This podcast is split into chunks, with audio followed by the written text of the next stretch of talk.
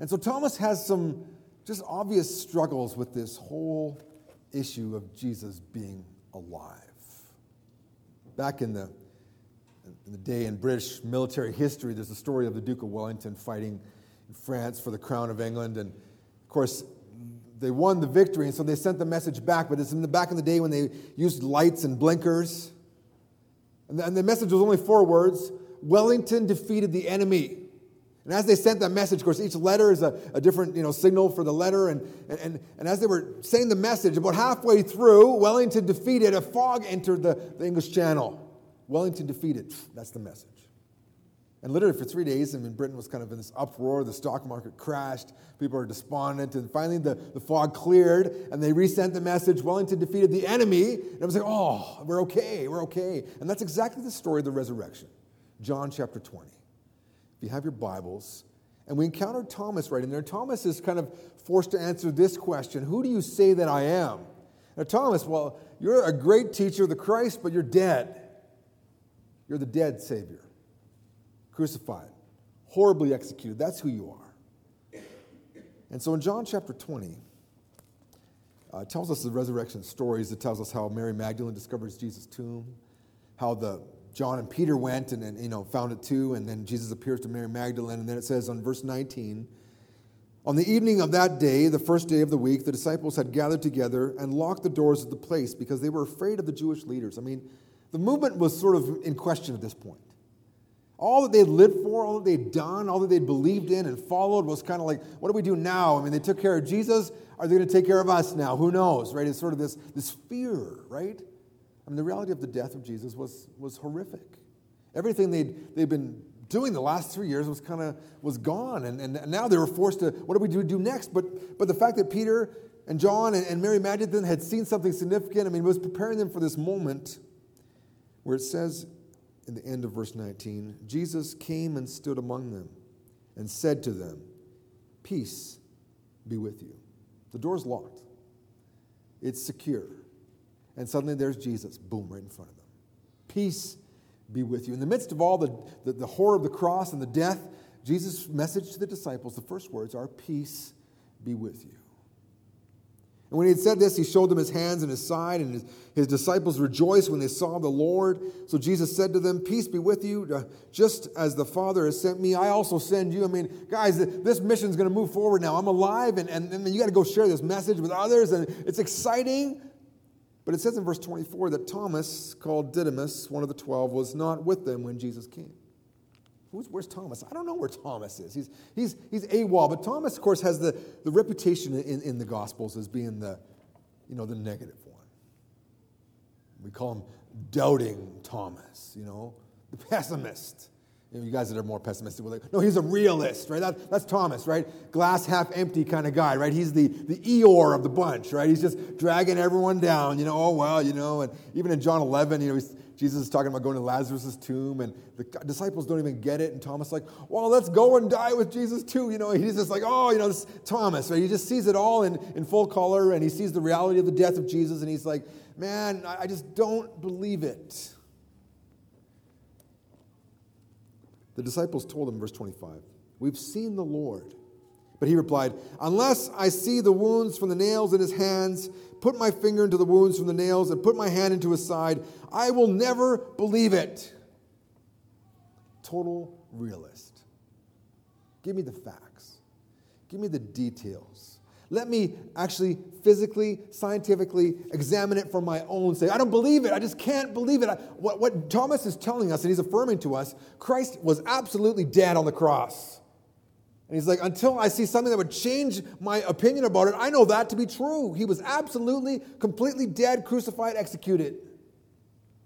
There were some in the early century, first century that were promoting this idea of Jesus kind of passing out on the cross call it the swoon theory. You know, Jesus just kind of, you know, I went to a coma and, and they put him down. All of a sudden, he kind of woke up, and that was sort of the resurrection. It was sort of a way to sort of remove the, the supernatural element of the resurrection. And that's totally not true. Thomas is telling us, no, no, he was dead. He was absolutely dead. Nails, side, like it, there was, it was over. So you're telling me you saw this dead man. How does that work? It doesn't work.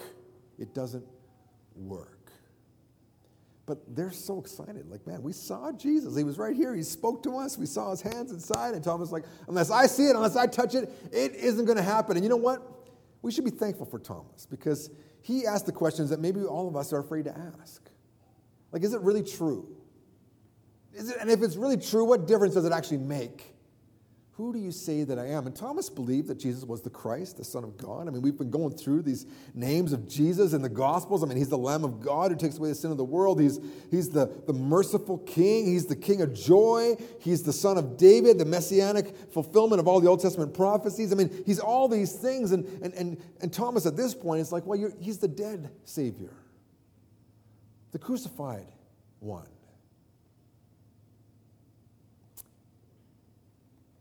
And he's stuck there for a whole week. The other guys are, jumping for joy, and girls, and the whole, you know, the new movement is like, wow, he's alive, he's alive. And Tom's like, no, he's not alive. I don't believe it. I can't accept it. I don't, you know, oh, no, you know, it's just cloudy cloud. There's a cloud over Thomas. Everyone else is living in the sunshine. Thomas is living in the cloud. And, and, and then in verse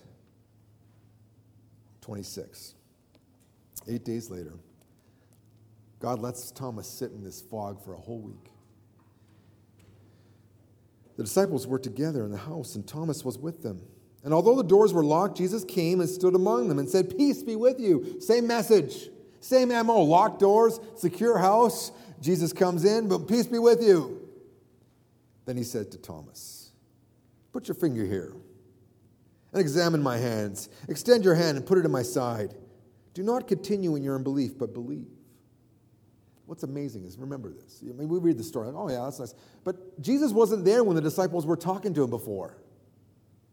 Jesus didn't physically hear Thomas say, I need to touch his hands and touch his side and examine it for myself before I believe. I mean, he wasn't there.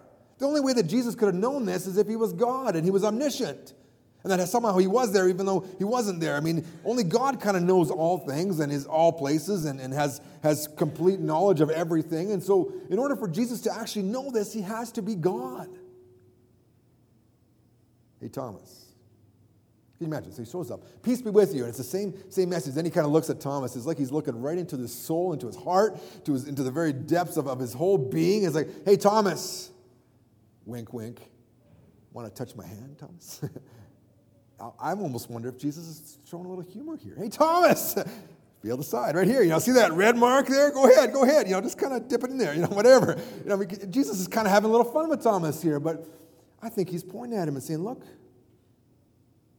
I heard you say that, and here I am. Don't continue in your unbelief, but believe." And so today, across our city, men, women, children are going to do something. I don't know what they're going to do. It's going to, for many of them, it'll have no relevance whatsoever to this event we're talking about here. This life changing, world shaking event uh, with eternal ramifications. They have no idea. Some of them are even asking the questions Thomas asked. They're just kind of doing their, their life as, as they know it. And, but, but we are blessed today to be able to say that there's something significant happening which changes our lives, it changes the whole world. Don't continue in your unbelief, but believe. And then here's what Thomas says, verse 28, the key verse.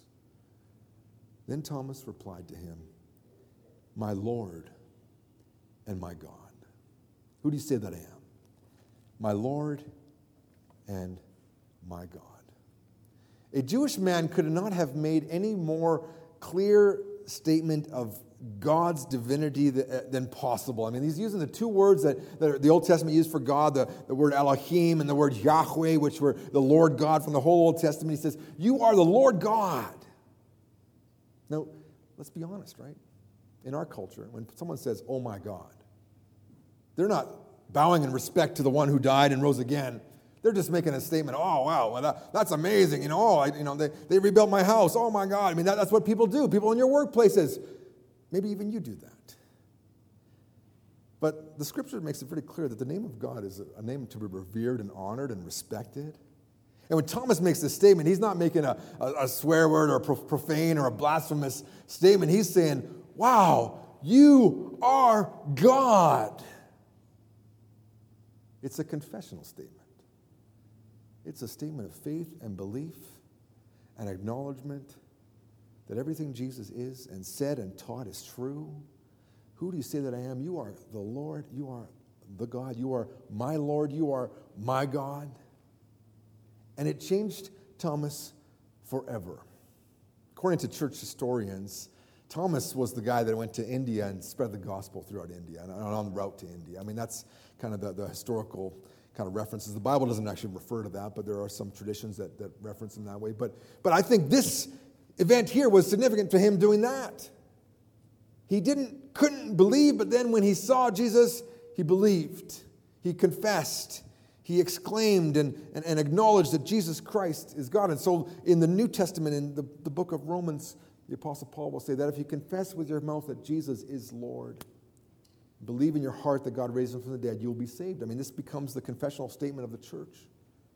Whatever else you, you, know, you have and believe and follow and study, I mean, this is the foundation right here. Jesus is God. So these two ladies came to my house a month ago, and they were handing out literature. And it was, a time I didn't have a lot of time to debate, so I just kind of cut right to the chase. Let's talk about Jesus, right? And we were talking about Jesus, and they believe Jesus is God's son. And then she, and then I pushed her and I pushed her, and finally she's like, "But Jesus is not God." I said, "There it is, right there." And I quoted Thomas. I said, "How could Thomas refer to, to Jesus in, right face to face and say, "My Lord and my God," if he's not God?" Now they have a, a unique way to kind of dance around it, but it's there for us today as a testimony. Firsthand witness to Jesus Christ in his resurrection, saw him in the flesh. He's telling us today a reliable account that Jesus is God. If he's not God, then everything that went on is just a joke. It's a horrific story. It's, it's like a bad movie, kind of like Last of the Mohicans, or you know, one of those movies where everyone dies at the end and you're just left feeling depressed. I mean, if he's not God, then this is a waste. It's just a tragic story. But, but if he is God, wow, like it changes everything. It changes everything. And so while we like eating chocolate and looking at little bunnies and chickies at Easter.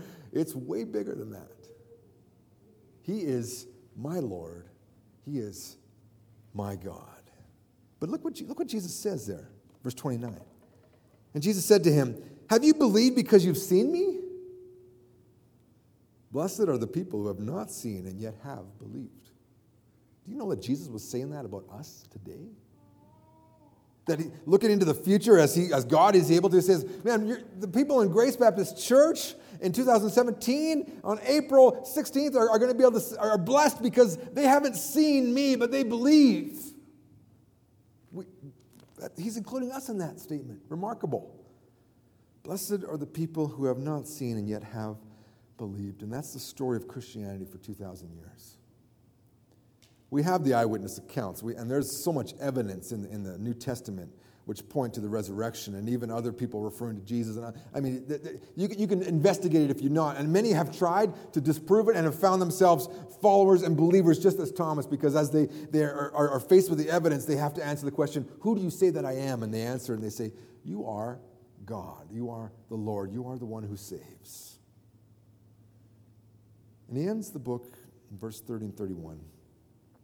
Says Jesus performed many other miraculous signs in the presence of the disciples, which are not recorded in this book. I mean, there's John's like, man, I, I to write books upon books upon books of all that Jesus did, but I kind of just gave you the, the high points. I want you to, to get it. I mean, he's feeding 5,000. You know, he's walking on the water. He's, he's you know, turning water into wine. He's, he's raising Lazarus from the grave. I'm just kind of giving you the, the, you know, kind of the bird's eye view. And, and of course, the key one is this one, the resurrection. The cross is empty. The tomb is empty. Jesus is around and about and walking around. He's alive. He's coming back.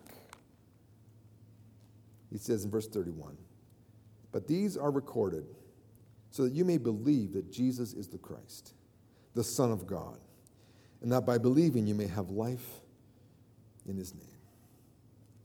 There's two reasons John writes a story. First is for those people that don't believe. That you'd be convinced through the evidence, the testimony, and just the very character and person of Jesus that, that this is life and they would come to confess, just as Thomas did, that he is your Lord, your God, and, and discover salvation.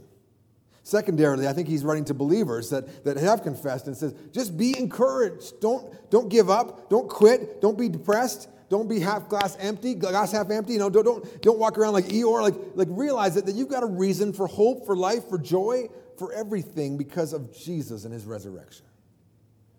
He took care of it all. You know, this week we, we had a family lose a loved one. We had a family gain a loved one. That's life. Uh, people are entering the world, little children through, through birth, and, and people are leaving this world through death. And that's kind of the cycle. But Jesus comes in and he kind of neutralizes the cycle. Because death no longer has any power, sway, control, judgment, because when you believe in Jesus Christ, he just takes it out of the picture. And so it's like, you know what, you, you can celebrate life, you, you can grieve death, but Jesus kind of just neutralizes it because he is the one who gives life. The word believe is not just mental agreement to the facts. I believe. I believe it's true. You know, you know it's, it's more than that. It's a reliance.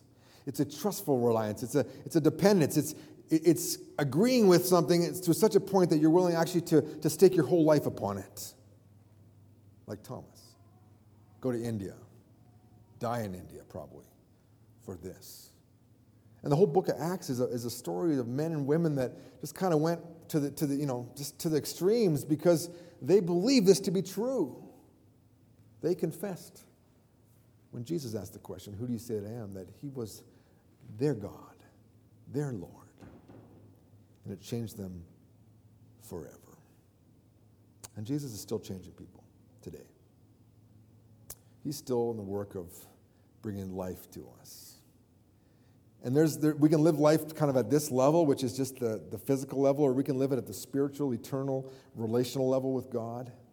And believing in Jesus is, not just agreeing about what Jesus is and, and who he's, what he said, it's actually entering into a relationship with him.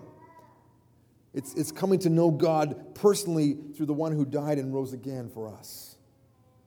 This is what it means to believe. And so the first question is do you believe in Jesus Christ? And, and John is inviting, is inviting you, as I am, to believe, to confess, to put your faith in Jesus Christ. And the second is for us believers, this is what life is about.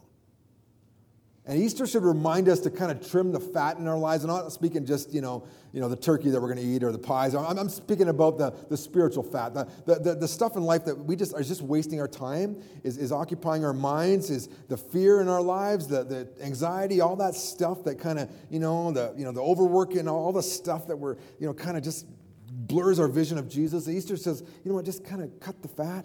Let's get back to Jesus. He died, rose again. This is what where life begins, and let's build our life on that foundation. John's like, that by believing you might have life in his name. Who do you say that I am? We've gone on this journey. The Lamb of God who takes away the sin of the world, the, the Messiah, the Christ, the Son of the living God, the Son of David. He, you know, and there's, there's some people that don't believe in Jesus. We talked about them, but we want to focus on the good stuff. He's the merciful King. He's the King who brings joy, and now he's the risen King. He's the crucified king, He's the risen king. And today, as we kind of end our service, we want to give you an opportunity. If you, don't believe in Jesus Christ, you can respond and receive Him today, and it's a gift that God offers to all of us. If you've been tracking with us in this series for the last six weeks, you're welcome to come. And, and what we have here on the side here, you'll see these, these little papers, and there's some pens there. And you can come and just write, you know, who do you say that I am? And this is kind of just your opportunity to respond and worship. If you'd like to do that, you're welcome to do that. I mean, that's just kind of for those that are more kinesthetic. They like to, you know, respond in, in a practical way. And you see the first service responded.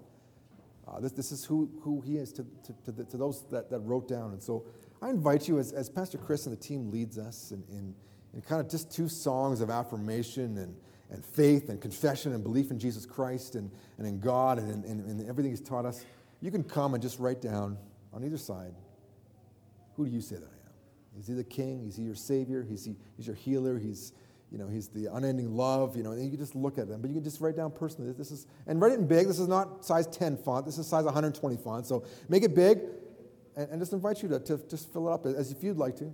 As we close here, uh, the team's going to sing, and, and you just are welcome to come up and write down how Jesus has spoken to you through this Easter season.